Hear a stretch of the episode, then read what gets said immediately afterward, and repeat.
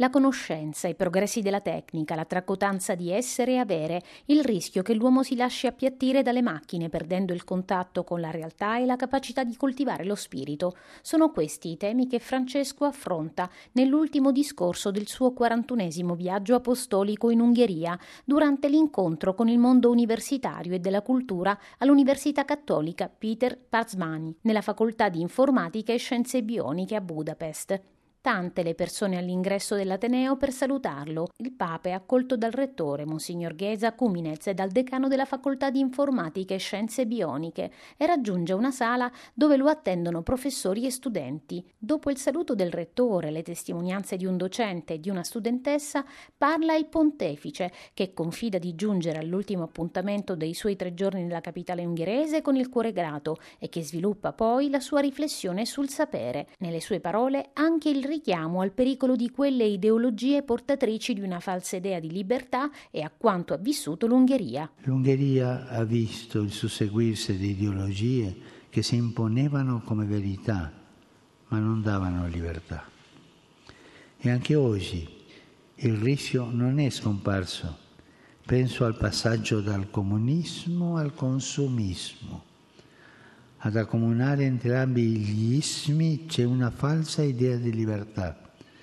Quella del comunismo è una libertà costretta, limitata da fuori, decisa da qualcun altro.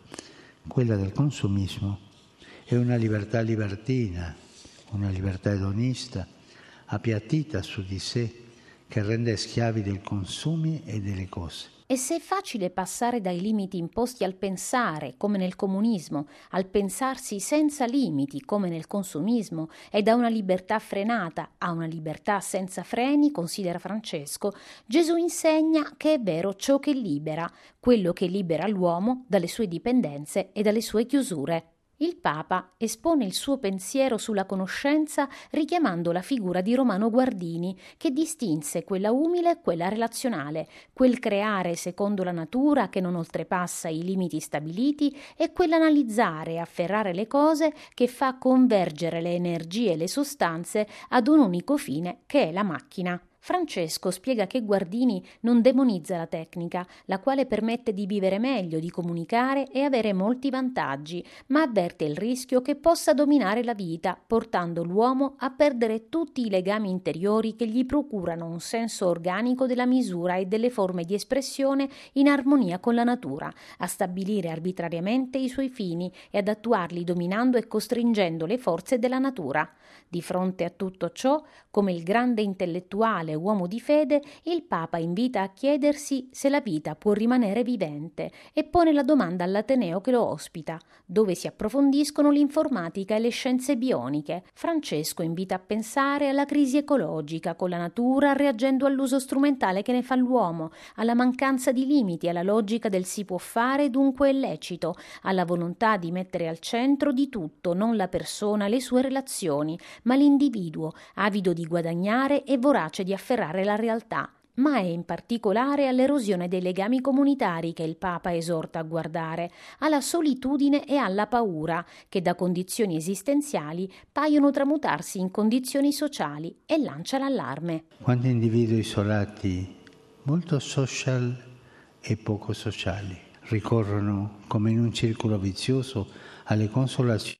tecnica come a riempirti del vuoto che avvertono correndo un modo ancora più frenetico mentre succubi di un capitalismo selvaggio sentono come più dolorose le proprie debolezze in una società dove la velocità esteriore va di pari passo con la fragilità interiore.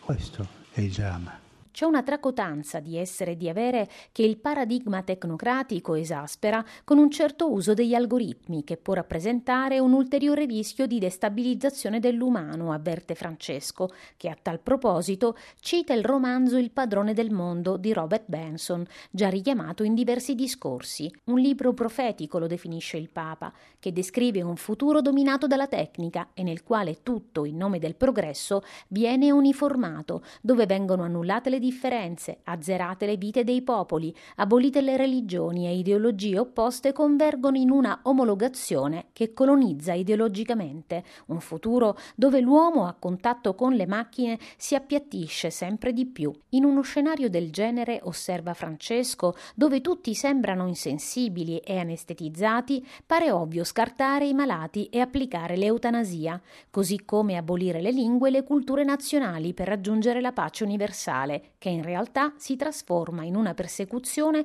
fondata sull'imposizione del consenso. Di fronte a un simile scenario, il Papa richiama i ruoli della cultura e dell'università. Di fronte a un simile scenario, il Papa richiama i ruoli della cultura e dell'università, specificando che l'università è il luogo dove il pensiero nasce, cresce e matura aperto e sinfonico, tempio dove la conoscenza è chiamata a liberarsi dai confini angusti dell'avere e del possedere per diventare cultura, in quelle relazioni che l'uomo coltiva con il trascendente, con la società, con la storia, con il creato, tanto che il il Concilio Vaticano II, nella Gaudium et Spes, afferma che la cultura deve mirare alla perfezione integrale della persona umana, al bene della comunità e di tutta la società umana, e per questo occorre coltivare lo spirito in modo che si sviluppino le facoltà dell'ammirazione, dell'intuizione, della contemplazione e si diventi capaci di formarsi un giudizio personale e di coltivare il senso religioso, morale e sociale. E allora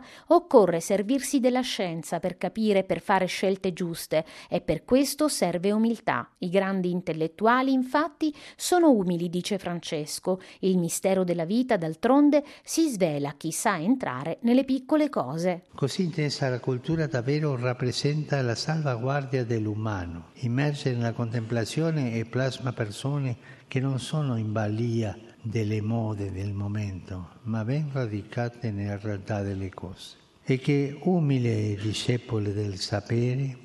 sentono di dover essere aperte e comunicative, mai rigide e combattive. Insomma, chi ama la cultura porta in sé una sana inquietudine, ricerca, interroga, rischia ed esplora, sa uscire dalle proprie certezze per avventurarsi con umiltà nel mistero della vita, che a sua volta si apre alle altre culture e avverte il bisogno di condividere il sapere. Ed è questo lo spirito dell'università, sottolinea il Papa, rimarcando che l'Ateneo cattolico ungherese lo vive attraverso programmi di ricerca condivisi e anche accogliendo studenti provenienti da altre regioni del mondo, come il Medio Oriente e in particolare dalla martoriata Siria. E aprendosi agli altri che si conosce meglio se stessi. L'apertura, aprire agli altri è come uno specchio mi fa conoscere meglio me stesso. La cultura ci accompagna a conoscere noi stessi, lo ricorda il pensiero classico che non deve mai tramontare. Vengono alla mente le celebri parole dell'oracolo di Delfi, conosci te stesso. Francesco specifica che conoscere se stessi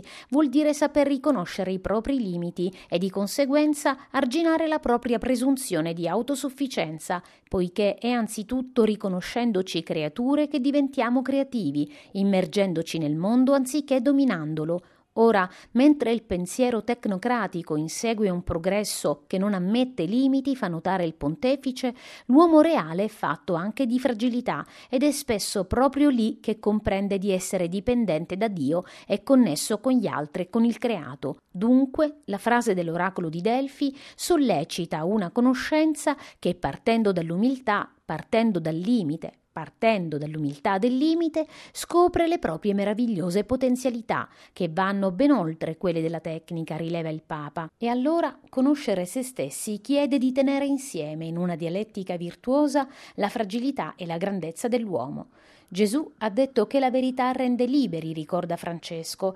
aggiungendo che la chiave per accedere a questa verità è un conoscere mai slegato dall'amore, relazionale, umile e aperto, concreto e comunitario, coraggioso e costruttivo. Le università, conclude il Papa, sono chiamate a coltivare questo modo di conoscere, mentre la fede deve alimentarlo e il suo auspicio per l'Ateneo ungherese e ad ogni università è di essere un centro di universalità universalità e di libertà, un cantiere fecondo di umanesimo, un laboratorio di speranza.